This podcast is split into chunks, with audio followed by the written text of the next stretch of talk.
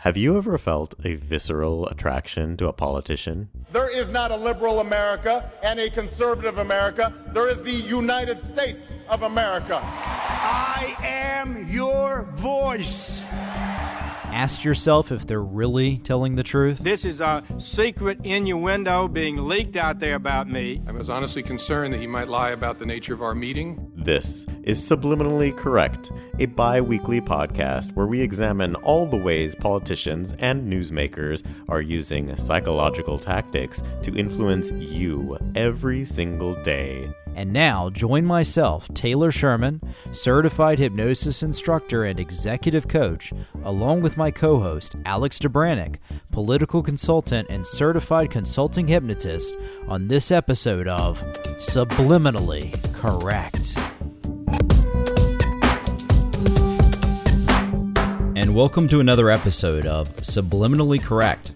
What do we have up for today, Alex? Now, today we have part two of our two part episode on the first Democratic debates of the election in 2020. And we've got another 10 candidates, and some of these are more the major ones, uh, with Joe Biden, Kamala Harris, Pete Buttigieg, and Bernie Sanders, along with several others. Now, we listened to the entire debate and decided to feature a bunch of the questions that candidates have been asked, starting with the initial question asked to Bernie Sanders. Now, much like the last debate, the moderator's framing of the questions is persuasive, and we also hear how candidates bring out their best spin to not answer questions. In this first clip, we have an example of both where Sanders is asked a question and then decidedly doesn't answer it. And he does it in kind of a clever way. So let's take a listen to the first clip. And we're going to start today with Senator Sanders. Good evening to you. You've called for big new government benefits like universal health care and free college. In a recent interview, you said you suspected that Americans would be, quote, delighted to pay more taxes for things like that. My question to you is Will taxes go up for the middle class in a Sanders administration? And if so, how do you sell that to voters? Well, you're quite right. We have a new vision for America. And at a time when we have three people in this country owning more wealth than the bottom half of America, while 500,000 people are sleeping out on the streets today, we think it is time for change, real change. And by that I mean that health care, in my view, is a human right. And we have got to pass a Medicare for all single payer system. Under that system, by the way, vast majority of the people in this country will be paying significantly less for health care than they are right now. I believe that education is the future for this country. And that is why I believe that we must make public colleges and universities tuition free and eliminate student debt. And we do that by placing a tax on Wall Street. Every proposal that I have brought forth is fully paid for. Senator Sanders, I'll give you 10 seconds just to ask the, answer the very direct question. Will you raise taxes for the middle class in a Sanders administration? People who have health care under Medicare for all will have no premiums, no deductibles, no co-payments, no out of, exp- out of pocket expenses. Yes, they will pay more in taxes, but less in health care for what they get. Thank you, Senator. So, right here from the very beginning, we hear Bernie Sanders starting to persuasively frame this issue. All right, Savannah Guthrie asks him this question, right? My question to you is Will taxes go up for the middle class in a Sanders administration? And if so, how do you sell that to the voters? And then Sanders says, Well, you're quite right. We have a new vision for America. And then he goes into a speech. But what exactly is it that he's agreeing with? When he says, You're quite right, it seems to agree with what she said, right? It's what in NLP we would call a pace. So that's a pacing statement. You're quite right. You're agreeing with the person, you're acknowledging where they are. And yet, what was it specifically that he was agreeing with in what she said? Well, I don't think there really was anything. Instead, he was perhaps agreeing with something of what he thought that she should have said or what he wished that he was, you know, being asked there. And then he goes into this new way of saying basically the same message. And what do we know about Bernie? Right? This is what he does throughout just about every speech in which he creates. Every speech, he talks about economy. Every speech, he does the top 1% and the bottom half. And this time it's three people and it's sleeping out in the streets and it's time for change, real change. Now, this is kind of interesting because if you remember back to when Obama was elected, what was Obama's campaign slogan? Change you can believe in. So Sanders has really tailored his message to this in a very interesting way, which is that now he's not just talking about change, he's talking about real change. And if you'll notice, one of the things he does is he continues to talk about belief. I believe, I believe, I believe this, I believe that. Yeah, he really does a great job here of really avoiding the question. Of course, she asked him that very direct question of would people pay more taxes in the Sanders administration and she reiterates that right there after, you know, giving him some time, most of his time in fact, to avoid the question, asks him it directly again, and you can almost see the the thought process in his head as his eyes are moving around there of like am I actually going to answer this question or am I going to pivot? And you know what? He sort of pivots for a little bit, but gets to yes, they would pay more taxes, but less in actual health care. So, you know, he had the moment to really frame and to speak about that question right there.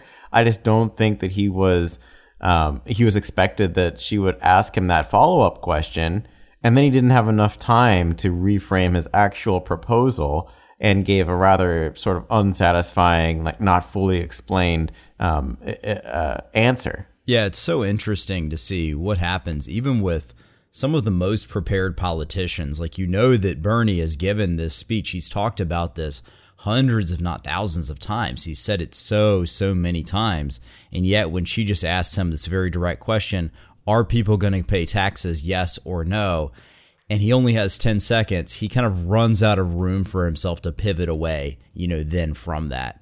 And so this is you know, to start off with, we hear how the moderators, we talked about in the last episode, our part one of this review of these debates, we talked about how the moderators were taking this stance of being the shaper of the message. The moderators are now being able to persuasively ask these questions in order to get a certain type of response. And here we hear the moderator asking Sanders, obviously starting off with this in a very pointed way for a pointed particular purpose. And we also hear, of course, the candidates doing their best to steal, steer their way away from that persuasion and into their message, which sometimes it works and sometimes they just get caught off guard, like we hear Sanders actually did here. Now, in this next clip here, we're going to be hearing um, a second question that's now asked, and they started off this debate basically asking certain candidate certain questions, you know, just like one for each candidate. And in this next part, they're going to be asking a question of Joe Biden. And it was very interesting talking about the standard of living and how Biden is really trying to carve out this very intermediate stance as a moderate and how he keeps getting pushed around one way or the other with regard to that stance. It's like, you know, where exactly can he stand? So let's take a listen to this one. It's a pretty short clip, but it's very illustrative. Sen- uh, Vice President Biden, Senator Sanders, as you know, has been calling for a revolution. Recently, in remarks to a group of wealthy donors, as you were speaking about the problem of income inequality in this country, you said, we shouldn't, quote, demonize the rich. You said, nobody has to be punished. No one's standard of living would change. Nothing would fundamentally change. What did you mean by that? What I meant by that is look, Donald Trump thinks Wall Street built America. Ordinary middle class Americans build America. My dad used to have an expression. He said, Joe, a job is about a lot more than a paycheck. It's about your dignity. It's about respect. It's being able to look your kid in the eye and say everything's going to be okay. Too many people who are in the middle class and poor have had the bottom fall out under this proposal. What I'm saying is that we've got to be straightforward we have to make sure we understand that to return dignity to the middle class, they have to have insurance that is covered and they can afford it. They have to make sure that we are in a situation where there's continuing education and they're able to pay for it. And they have to make sure that they're able to breathe air that is, is, is clean and they, they have water that they can drink. Look, Donald Trump has put us in a horrible situation. We do have enormous income inequality. And the one thing I agree on is we can make massive cuts in the $1.6 trillion in tax loopholes out there. And I would be going about eliminating Donald Trump's tax cuts for the wealthy. Vice President Biden, thank you.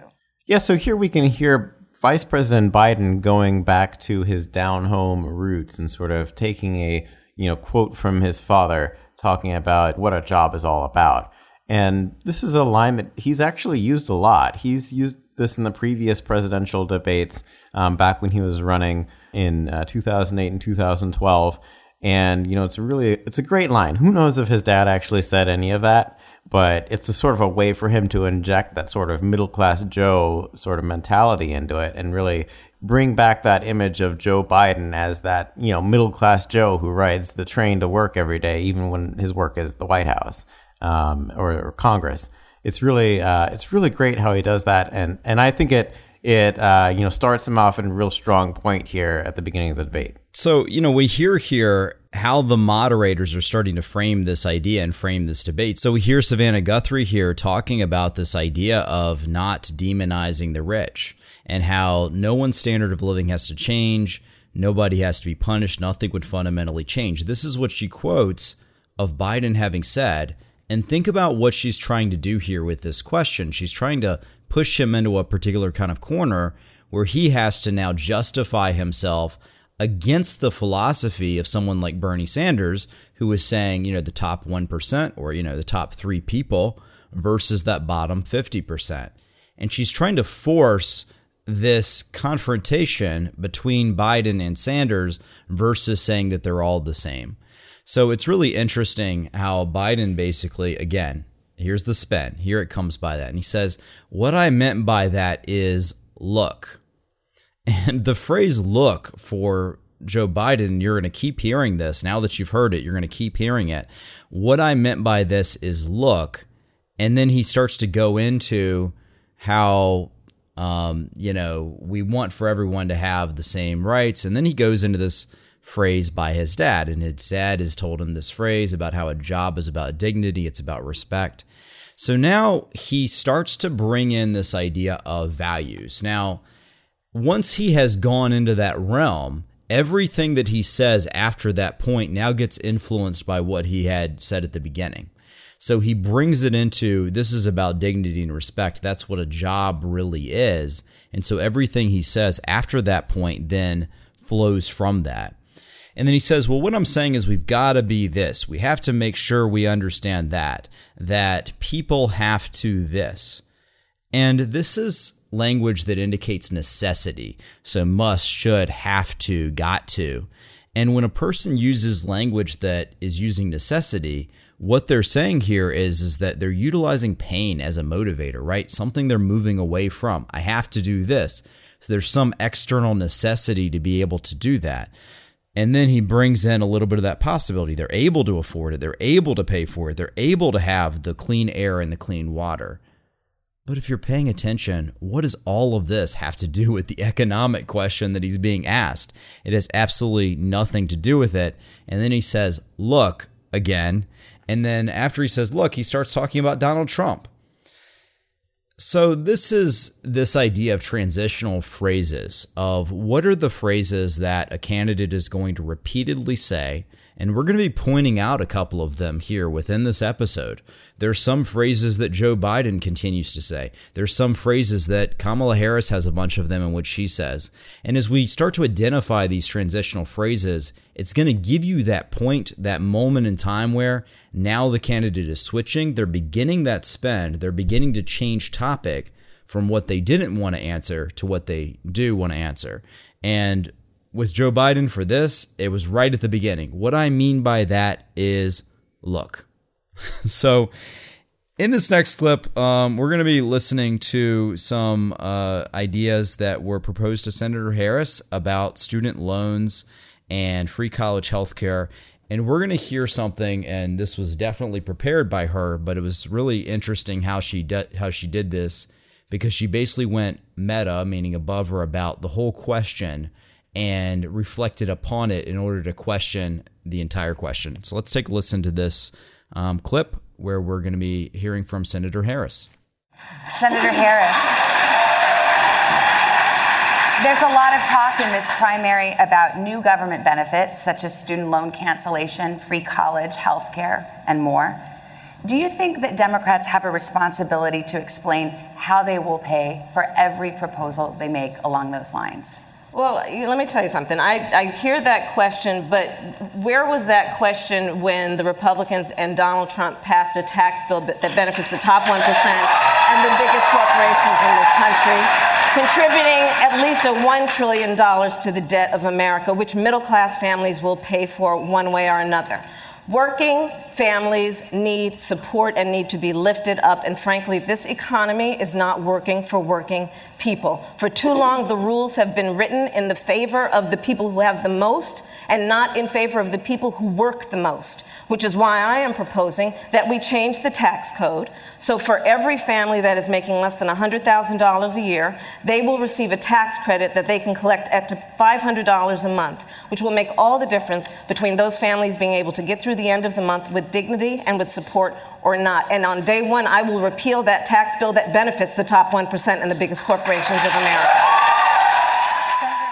So here we hear another transitional phrase from Kamala Harris is that she hears this question. And, you know, first of all, let's just break down the question, right? So the question is, again, from Savannah Guthrie there have been there's been a lot of talk about student loan benefits, free college health care. Do you think Democrats have a responsibility to explain how they will pay for every proposal they make along those lines? So she's framing it in terms of responsibility and having to explain in dollars and cents terms. And this is a really tough question to answer because if you say yes, then you've just committed to something that you're later on going to have to explain, or those in your party are going to have to explain, give something, gives everyone else something to attack you on. If you say no, then you look tremendously bad because it's like, oh, you're not taking responsibility. So there's a tremendous amount of presupposition and framing in that question that the moderator is asking.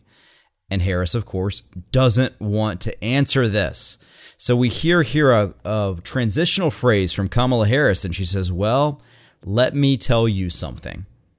So from here on, every time you hear Kamala Harris say, Well, let me tell you something, she's beginning her process of spinning. She said, I hear that question, but. And then she says, Where was that question when the Republicans and Donald Trump passed the tax bill that benefits only the top 1%? Everyone begins to applaud because it was a really good reply. Okay. Perhaps not an honest reply in the spirit of the question, but it was very good persuasively because what she did was she just chunked up above all of what was just said. And she said, well, that's just not a good question, right? That's not the question we need to be asking. And of course, you know, where was that question when the Republicans and Donald Trump passed the tax bill? Well, the answer, of course, is that this question was not on the debate stage because we weren't then interviewing primary candidates for the 2020 election. Like that the what how Kamala Harris responds has nothing to do with the question. Where was it? Well, it wasn't there because it wasn't relevant.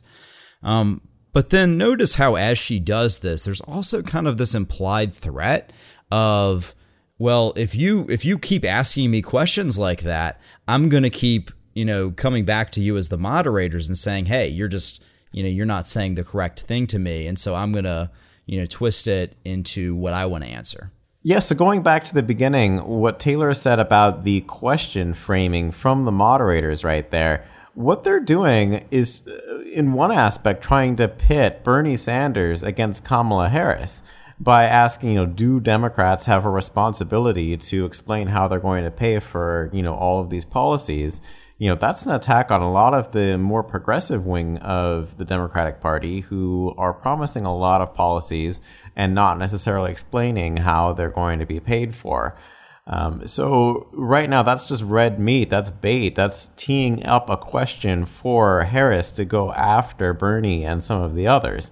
I don't exactly know what the moderator's thought process was behind that. Maybe they had some, you know, discussions in back rooms about, you know, what are the dynamics, which candidates would be most likely to attack the other ones, and then develop their questions in, in sort of a fashion that would give them fodder um, to sort of see that that sort of uh, the pit fight. But uh, that's certainly not what they got in this question, in, in the answer from Kamala Harris, who went after the Republicans reframed that whole thing, questioned the very premise of the question, um, and came out, you know, very strong with never actually like fully explaining um, the the answer and how everything's going to be paid for it. But but really, you know, brought it again back to all of those working class issues and the, the imagery around um, you know uh, regular quote unquote people trying to make ends meet. And so that's really sort of the interesting way that the framing of the question um, was so multifaceted there uh, and really fascinating. Now, I want to break this down even a little bit further to later on in that clip and some of the language that Kamala Harris is using. And it's very clear that she has been working on her, her rhetorical devices. And we hear this phrase from her where she says, Working families need support and need to, need to be lifted up. And frankly, this economy is not working for working people. So it's repetition, it's alliteration, and it's something called antimeria. And what that is, is it's a rhetorical device that repurposes a word in a different part of speech. So it's using one part of speech as another part of speech, like using a noun as if it were a verb. And one example of antimeria is a nominalization, which we've talked about before. And so as you're doing that, it unlocks the essence of the word, but it is a persuasive device. And I think most people hearing that will realize that it is it is persuasive. They might not know how much on purpose that it is. They might just say, well, Kamala Harris just sounds good.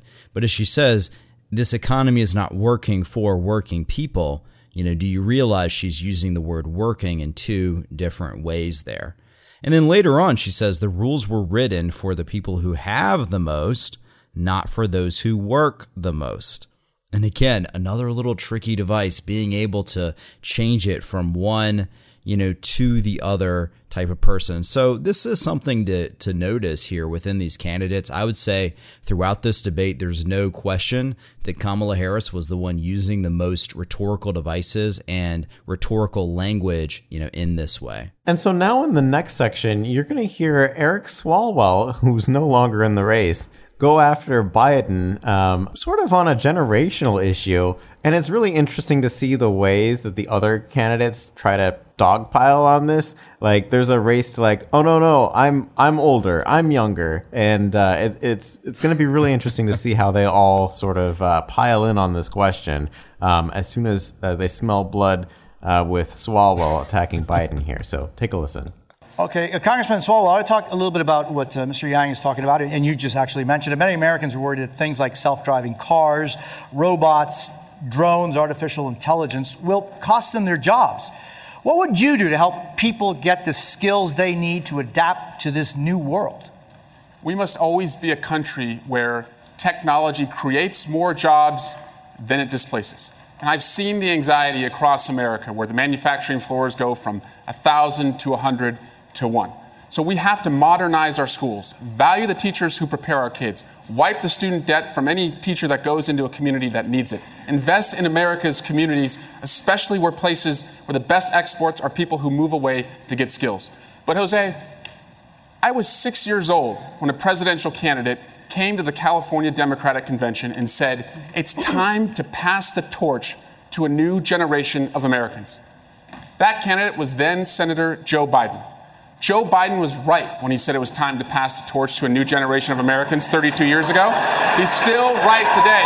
If we're going to solve the issues of automation, pass the torch. If we're going to solve the issues of climate chaos, pass the torch. If we're going to solve the issue of student loan debt, pass the torch. If we're going to end gun violence for families who are fearful of sending their kids to school, pass the torch. Vice President, would you like to sing a torch I song? would.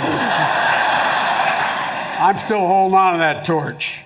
I want to make it clear to you look, the fact of the matter is, what we have to do is make sure that everybody is prepared better to go on to educate for an education. The fact is that that's why I propose us focusing on schools that are in distress. That's why I think we should triple the amount of money we spend for Title I schools. That's why I think we should have universal pre K. That's why I think every single person who graduates from high school, 65 out of 100 now, need something beyond high school. And we should provide for them to be able to get that education. That's why there should be free community college, cutting in half the cost of college. That's why we should be in a position where we do not have anyone have to pay back a student debt when they get out. They're making less than $25,000 a year. Their debt is frozen, no interest payment until they get beyond that. We can't put people in a position where they aren't able to go on and move on. And so, folks, there's a lot we can do, but we have to make continuing education available for everyone so that everyone can compete in the 21st century. We're not doing that now. Senator Sanders. As the youngest, as the youngest guy on the stage, I feel like I probably ought to contribute of- to the generation As conversation. part of Joe's generation, I'm all for part of Joe's generation, change. let me respond. before we move the on from- issue, if I may before say, Let's is move on not from generational. Let's please, please, The Senator issue Sanders, is, and is I'll not let you. I- generational. we the issue is who has the guts comment, to take on Wall Street, to take on the fossil fuel industry, to take on the big money interests who have unbelievable influence over the economic and political life of this country. These issues That haven't is gotten the better over Senator Harris, Marion, Senator Harris, I'm so you have a sorry. turn. We will let all of you speak. Senator Harris. Speaking over you. For Marion, Senator Harris. you have a turn. For All 30 Please, years, senators we will let you all speak. Senator Harris. You can't afford to wait part for evolution on these Okay. issues. Okay, guys, you know what? America does not want to witness a food fight. They want to know how we're going to put food on their table. Yes.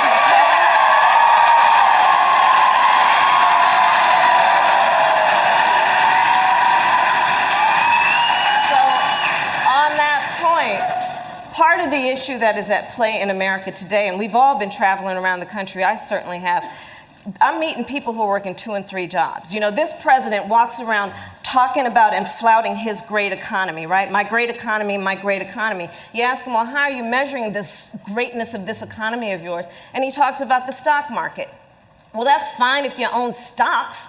So many families in America do not. You ask them, how are you measuring the greatness of this economy of yours? And they point to the jobless numbers and the unemployment numbers. Well, yeah, people in America are working. They're working two and three jobs. So when we talk about jobs, let's be really clear. In our America, no one should have to work more than one job to have a roof over their head and food on the table.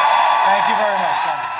So in this clip, we hear Swalwell again uh, out there attacking Biden. Really, what he does here is he talks about how you know he was six when Biden came to talk to his school about passing the torch to a new generation, and so you know it sort of dates him to where he was just a child when Joe Biden was you know an adult and already you know uh, serving in government, and so what happens here is it gives you know tease Joe Biden up because they then ask him to respond.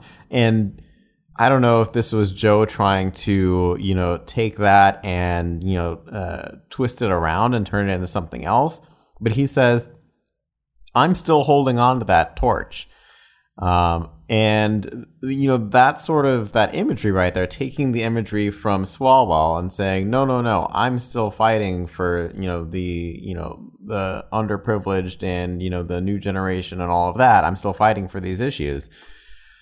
I don't know if it really landed well because it's sort of like, no, no, no. Uh, I said I'm going to hand the torch down, but I'm actually keeping it, and I'm gonna you're gonna have to pry it from my cold dead hands.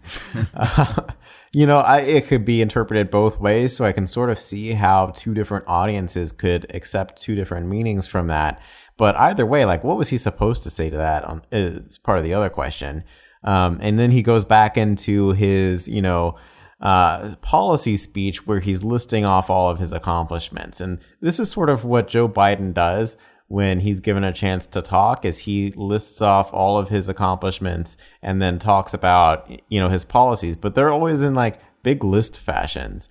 And uh, I think that that's when he sort of loses the audience and cannot continue to um, speak past his time in the way that other um, candidates do.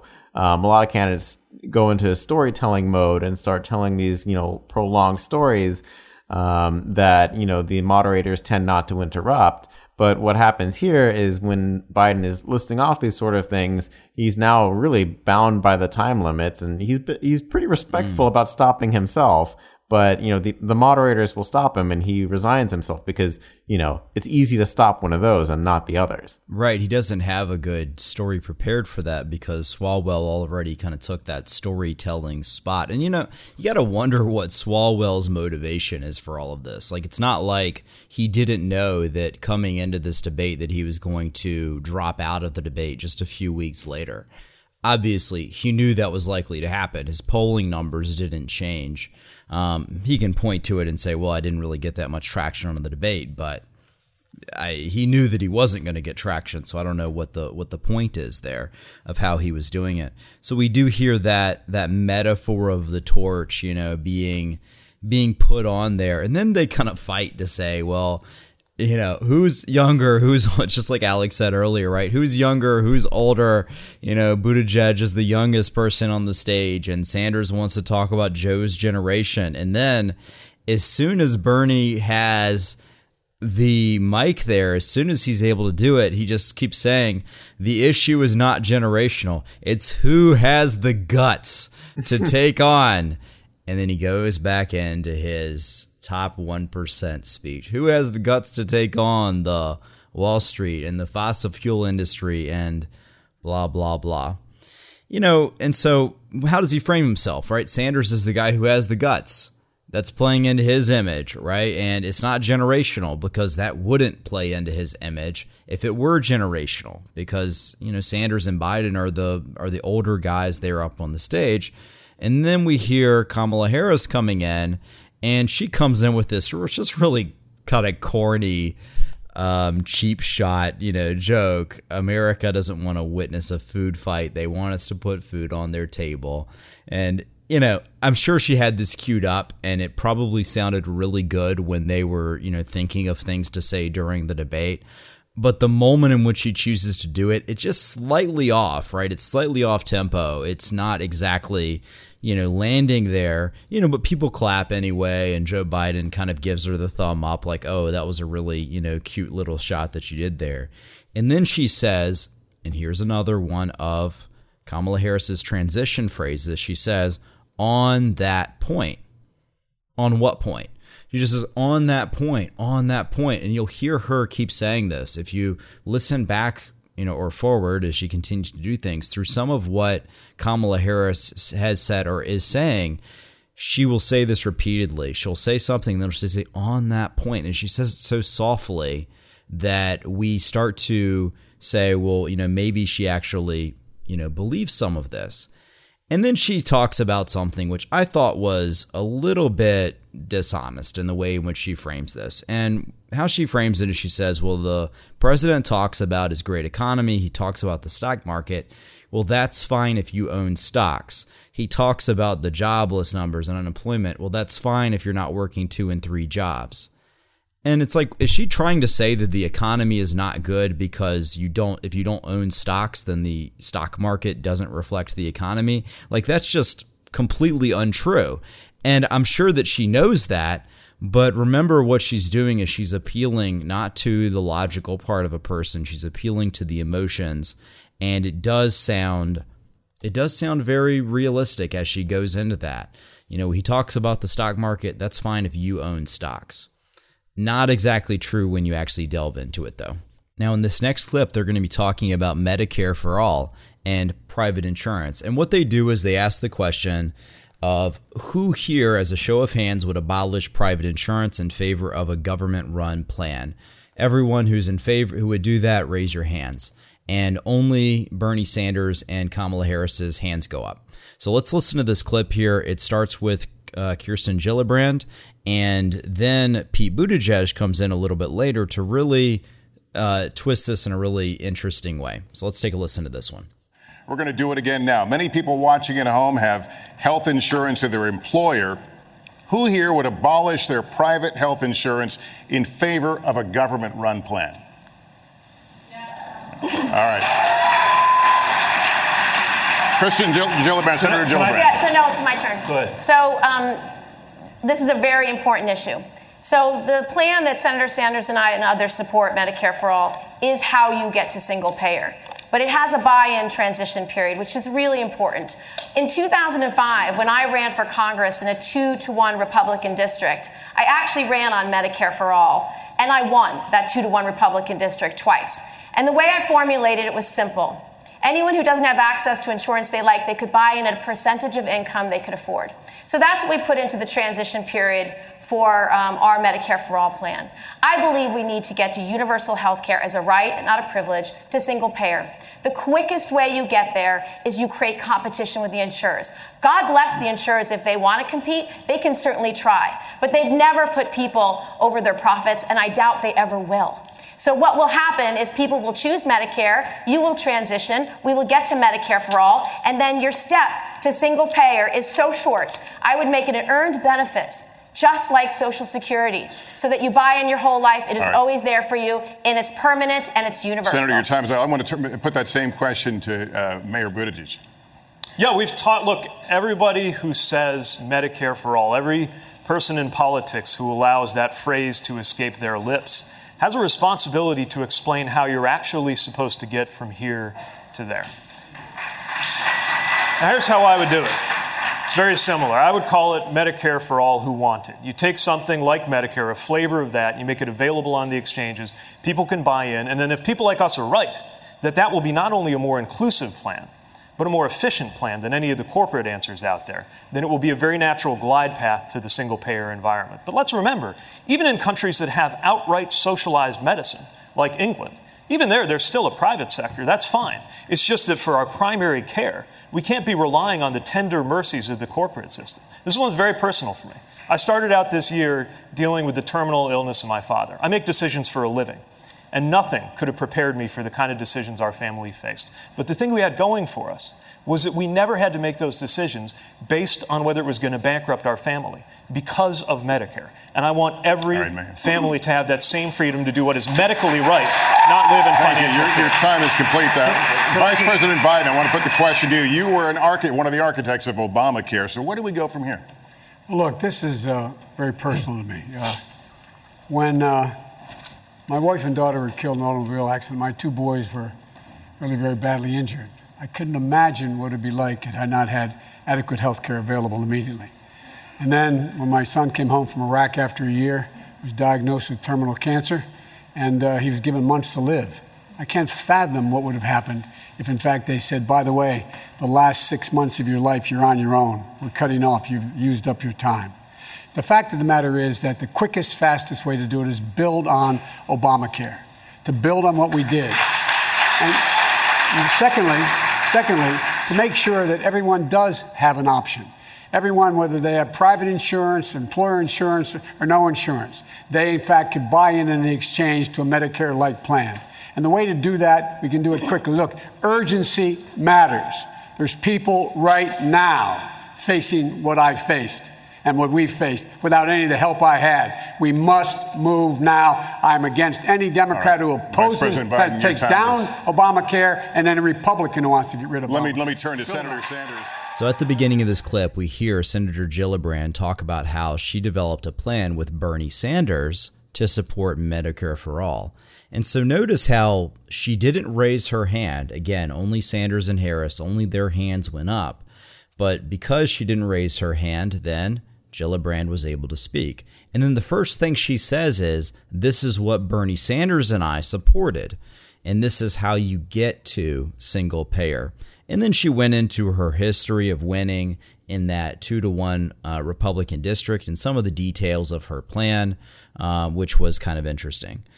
And then we heard Pete Buttigieg, and he comes in and he does it with this really interesting cadence where he says, what I think is that everybody who says Medicare for all, every person in politics who allows that phrase to escape their lips has a responsibility to explain how you're actually going to get from here to there. And as he says this, you know, there's so many things going on right at that phrase, and he gets applause for this phrase. And as he says this, there's so many things that are happening on this. First of all, it's similar to that phrasing of the moderator earlier, right? The responsibility to explain something. And he sets up this contextual anchor where every time now a person hears that, hears someone saying Medicare for all, now they have to think about it in the way that Buttigieg has just presented here, which is, well, if they say that and they don't explain to you how we're going to get from here to there, that's the person who is not fulfilling their responsibility. And the third thing I want you to notice about this is his cadence in saying it. And the way in which he says it is he says, everybody who says Medicare for all, every person in politics, now, person in politics, that's three words, right? Person in politics, who, and then he says, allows that phrase. So now it's three words again. And then he says to escape their lips. So it's three more words. So person in politics who allows that phrase to escape their lips has a responsibility to explain. You hear how he's doing this. He's able to take three words at a time and really emphasize those words to create that cadence that goes then into the mind. So when he says it in that way, then people just naturally, you know, they go into that that place, they go into that calmness, and then he gets the applause. And right after he gets the applause, then he links it now to his plan. I would call it Medicare for all who want it. So it's not for all, it's all who want it. And it's, of course, that's not what he's going to call it. He's not going to call it Medicare for all who want it. But it is very interesting because how is it that someone is going to argue against, well, I don't want that? It's really going to be hard to actually move up against that or say, hey, no, we don't want to give people what they actually want. Yeah, so uh, we sort of see the the series of events that take place in this clip. We've got Gillibrand who is, you know, answers it in a very matter of fact way and, you know, talks about how, you know, this is how she's going to get it done and um, you know, talks about how she can actually implement it um, because she's been able to win in a 2 to 1 Republican district. Then we've got Buttigieg he likes to go into this, you know, metaphorical framing and talking about, you know, words escaping lips. And, you know, everybody has to, has that responsibility to explain it. Um, he's really um, doing a lot of, uh, you know, metaphorical and, uh, you know, mental reframing of the issue. But then you've got Biden who takes that to an even higher level by talking about his life experience and, you know, all of the emotional situations that he's had. Um, and by the way, you know, Buttigieg says, you know, this is very personal to me. And then Biden says, starts off with, this is very personal to me. So he sort of repeats that. Um, I don't know if he actually heard that Buttigieg said it or if he was deliberately sort of trying to hijack the personal moment of this issue so that he could talk about, you know, his, uh, you know, personal tragedy and how that col- colors his way of thinking about healthcare. Um, he then goes on to talking about Obamacare and talking about how he's against any Democrat who, you know, wants to dismantle Obamacare, which is code for redoing the entire healthcare system is dismantling Obamacare. So anyone who doesn't want to continue and perpetuate and improve upon Obamacare, he's against. Um, I don't know if that really came across either. He didn't have enough time to really explain it and, and didn't really do a good enough job trying to explain that that's what he meant, that he is against all of these other Democrats who want to take apart Obamacare and rebuild Medicare for all and come up with new healthcare uh, systems.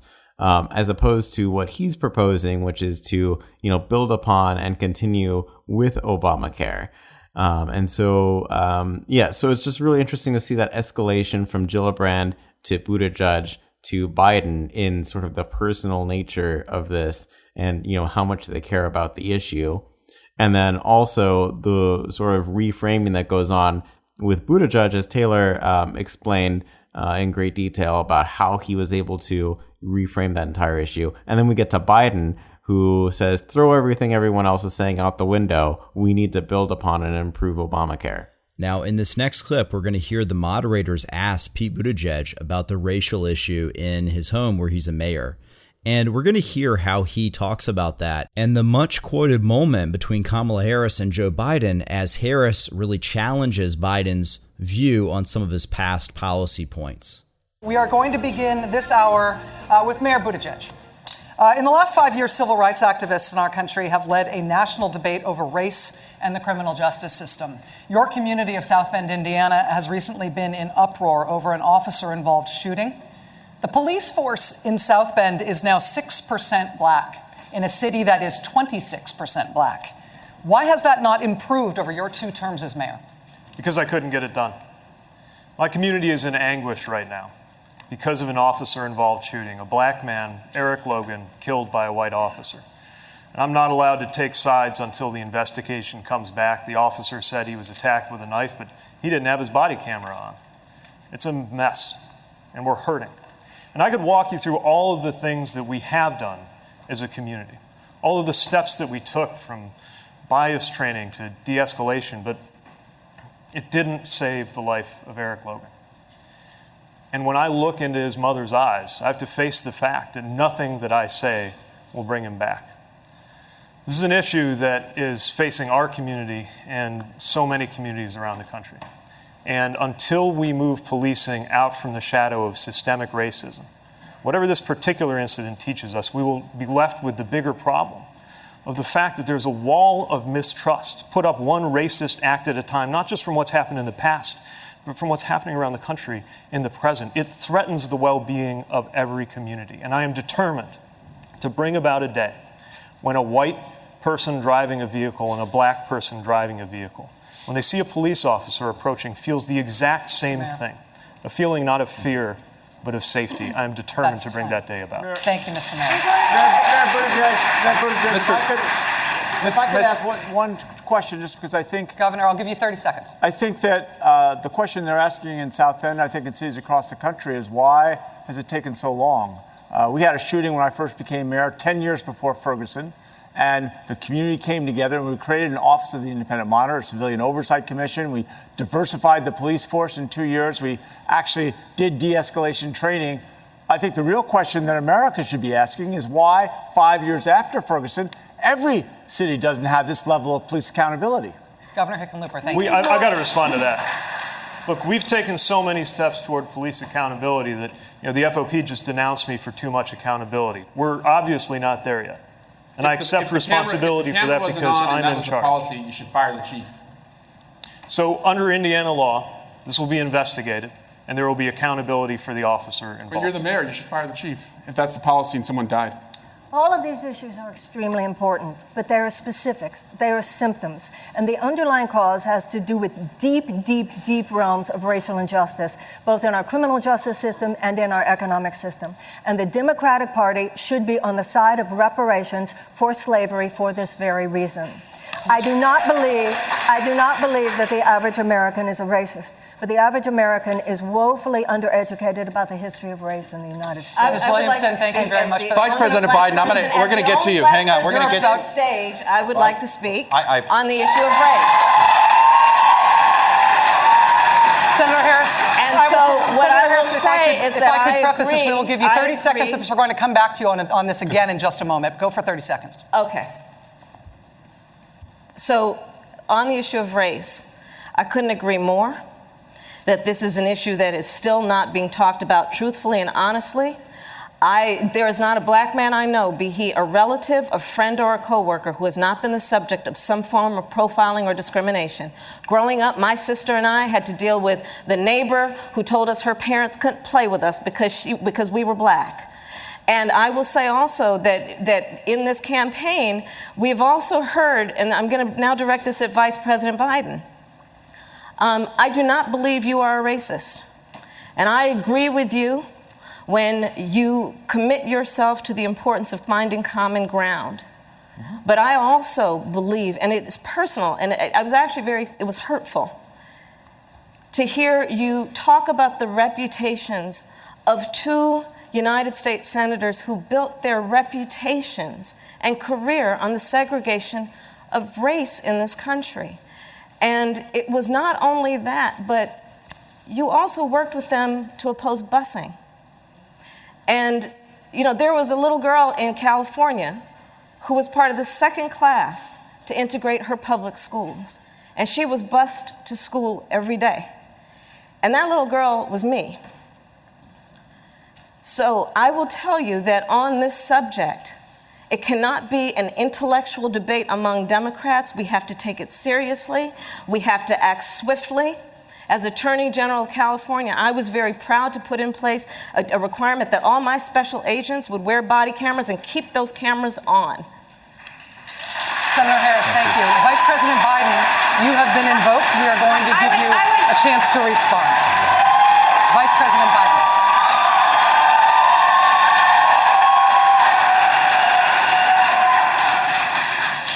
Mischaracterization of my position across the board. I did not praise racist. That is not true.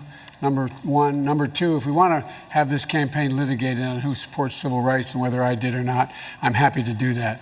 I was a public defender. I didn't become a prosecutor. I came out and I left a good law firm to become a public defender when in fact, when in fact, when in fact my city was in flames because of the, the uh, assassination of Dr. King.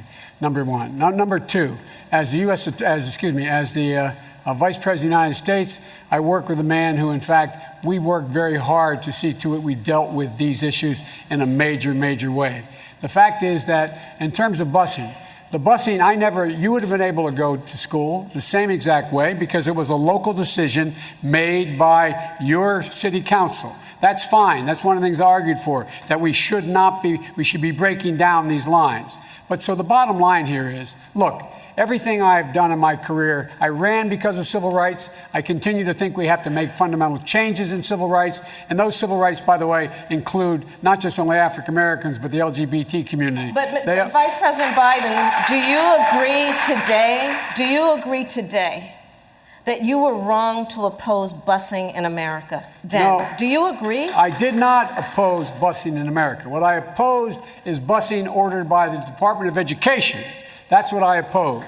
Well, I there did was not a oppose. failure of, of states to, to integrate No, but- public schools in America. I was part of the second class to integrate Berkeley, California public schools almost two decades after Brown v. Board of Education. Because your city council made that decision. It was a so local that's where the federal government must step The- in. the That's why we have the Voting Rights Act and the Civil Rights Act. That's why we need to pass the Equality Act. That's why we need to pass the ERA because That's there what- are moments in history where states fail to preserve the civil rights of all people. I have people. supported the Okay, ERA from the very 30 sec- beginning when I Vice ran President for the Biden, pro- 30 seconds, because I want to bring other I people into this. I wanna supported bring the ERA from the very beginning. I'm the guy that extended the Voting Rights Act for 25 years. We got to the place where we got 98 out of 98 votes in the United States Senate doing it. I've also argued very strongly that we, in fact, deal with the notion of denying people access to the ballot box. I agree that everybody, once they, in fact, they should. Anyway, my time's up. I'm sorry. Thank you, Vice President. Wow. So here we have the super contentious moment that all the press has been covering. We've got, you know, uh, starting with just Pete Buttigieg, who is being asked a very pointed question about the problems in South Bend, Indiana. And, you know, Pete lays it all out and says, you know, it's because I couldn't get it done. And uh, this is sort of his way of, you know, throwing up his hands and, you know, not taking the bait right there and sort of allowing, um, you know, what, what are you supposed to say to that? Nobody can really attack him after that, even though they do. Um, we hear him go into this uh, framing of, you know, I'm not allowed to take sides because there's an ongoing in, in, investigation, presumably, but that's not the phrasing that he uses really right there, is that I'm not allowed to take sides. He can take sides. He can say whatever he wants. He's running for president of the United States. He can take whatever side he wants. Um, but it's a way for him to sort of deflect from actually, you know, answering the question more directly or to deal with any, you know, responsibility right there. And then it inoculates himself from other attacks as they do. Um, they attack him on how come he's not making any uh, decisions or taking any executive action. He goes back to over and over again, I'm not allowed to take sides. Um, then he, you know, sort of uh, makes this pivot over to the more national issues and you know starts talking about those and the greater issue of you know race and policing as opposed to actually answering the question again um, and going into you know the issues that are that are happening locally. He's trying to broaden this out. So now he's talking on something that you know isn't uh, critical of his own performance and then I really like this line that he uses right here where he says, you know, I could walk you through all the things that I've done. And he lists like one or two of them. Um, but none of that would make any difference. And what he's doing here is he's avoiding talking about how he's actually addressed this issue. Um, he lists like one or two things, but then says that it's inappropriate for me to talk about any more because it's not going to make a difference. So that's also a way of him inoculating himself from attacks. Nobody can now attack him on, you know, how come you didn't do more? How come you didn't do more? You know, his answer to it all is none of it really matters because whatever I say here doesn't make it any better um, which is you know a, a, fantastic way of him sort of parrying attacks before they come. Yeah, and then we hear Eric Swalwell come in here at the end, and you just have to wonder, okay, what exactly is Swalwell's motivation? Again, it's almost as though Swalwell, you know, went to all of his Democratic friends and said, "Hey, who do we want to, you know, attack? Who do we want to bring down a peg?" Um, and who do we want to prosper because I'm offering up my you know attack slot here you know pretty freely and then Swalwell, you know, goes, well, if there's something wrong, you fire the chief. And, you know, what is it exactly that, you know, Buttigieg says is supposed to say to that? And he just says, well, per Indiana law, and he goes into kind of procedural thing. And then Swalwell just repeats himself as though, well, you're just not doing, you know, enough here, you know, with this. Um, and so we hear this piling on, you know, that's happening of Buttigieg but again, the moderators set it up that way. Right? It was set up to be a very, very tough question for him to answer. And then it then gave the perfect segue then for Kamala Harris to talk about her challenges with it. And she, you know, at first just says, you know, I'd like to speak on this issue. And she kind of forces the moderator's hand here. It's like, no, I'm up here. I'm going to speak about this and then she really starts to then go after you know Joe Biden. We hear her talking about how you know this can't be an intellectual debate. Well, then you know what kind of debate then you know does it does it lead you know to there, and um, you know brings it down then to her personal experience. Yeah, she sort of had this all prepared here, right? Is that like going into it, she's the only person of color on the stage and she knew that A, either the moderators would direct a question about race to her right out the gate or at some point during the debate, or B, what happened here is it had gone pretty far into the debate without anybody ever asking her a race question. So she butts in with, as the only person of color on the stage, I would like to speak on the issue of race. She does like this weird little pause right there. And then the moderators, you know, just it's MSNBC, so they're like, okay, go ahead.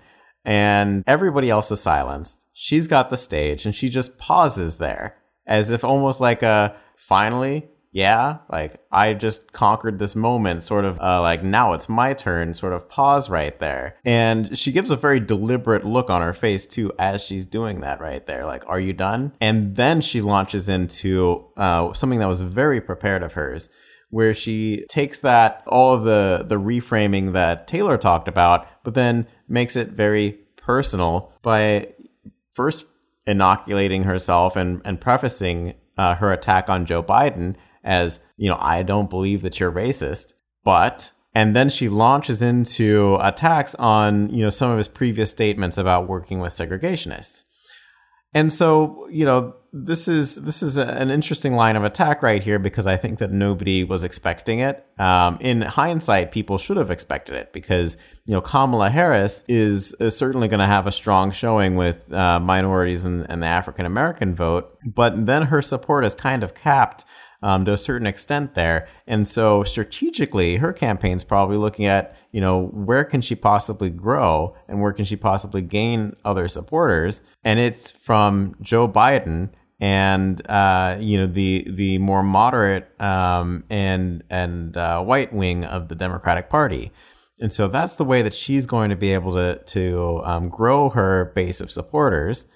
So she's going to attack him and strengthen her base and try and pick off some of his supporters and, and weaken him, um, which is just a it, it seemed like a really um, tactful strategy. So she launches into that attack by framing it as as you know there's this little girl in California um, who was bused, and that little girl was me.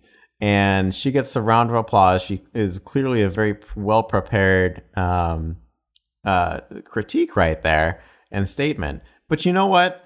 Joe Biden really played into it because he could have just let that go. Like he could have let all of that go. The the first time um, when she attacked him on segregationists, it was over. The moderators were ready to move on. But then he went in and tried to defend his himself, and then she was able to butt in and attack him even further with that line about her on the bus.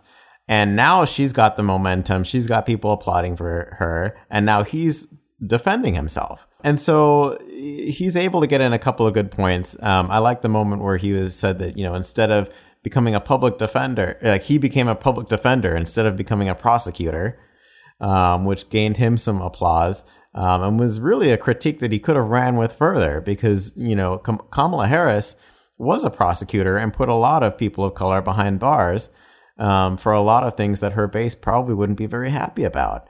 But Joe cut that line off and then went back on, you know, in his list fashion of listing off all the things that he's done. So he's using that that list of facts, and Kamala's really hammering over and over again, interrupting him to you know talk about the emotion and the feelings of the situation um, and how all of this should happen, and almost eggs him into this uh, this snap where he says, you know, because your city council made that decision. Um, he's gotten sort of pestered and and angry and lashes out in his vocal inflection about why the busing occurred. So in this moment, I kind of see two two ways of viewing that.